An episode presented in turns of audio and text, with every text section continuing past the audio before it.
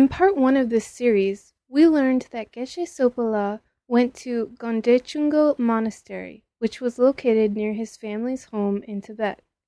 He began studying there when he was 10 years old. However, Geshe Sopala now tells us that he did not stay at the 500 monk Gondechungo Monastery.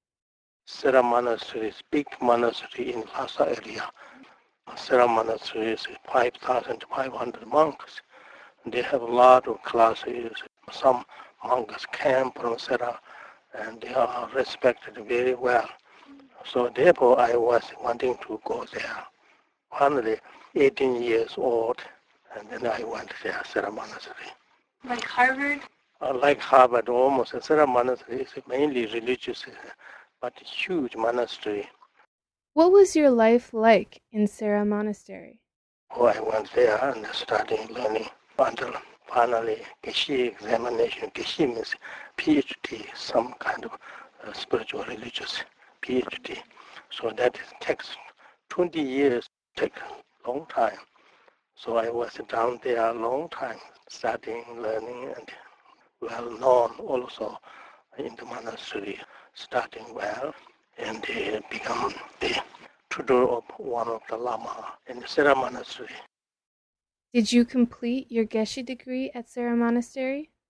Almost the Geshe, close to Geshe examination, but I wasn't able to finish the Geshe because the Chinese came and the Chinese destroyed it in Tibet that time. Then difficult to finish, so therefore I escaped to India. Tell us more about your escape from Tibet. Until 59, I was there in Tibet.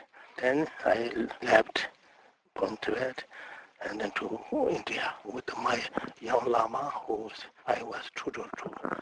So my Lama and me and some other people escaped together. What did you find in India for a Tibetan Buddhist monk to do?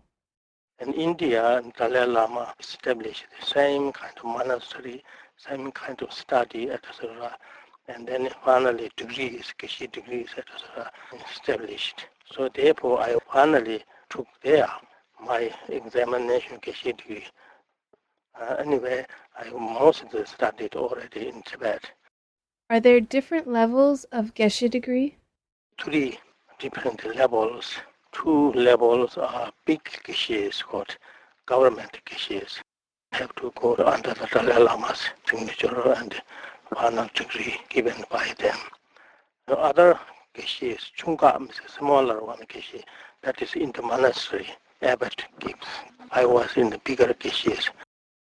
That was Geshe Sopala telling us about his escape from Tibet and move to India, where he received his Geshe degree. Listen next week to hear how he came to live in the United States.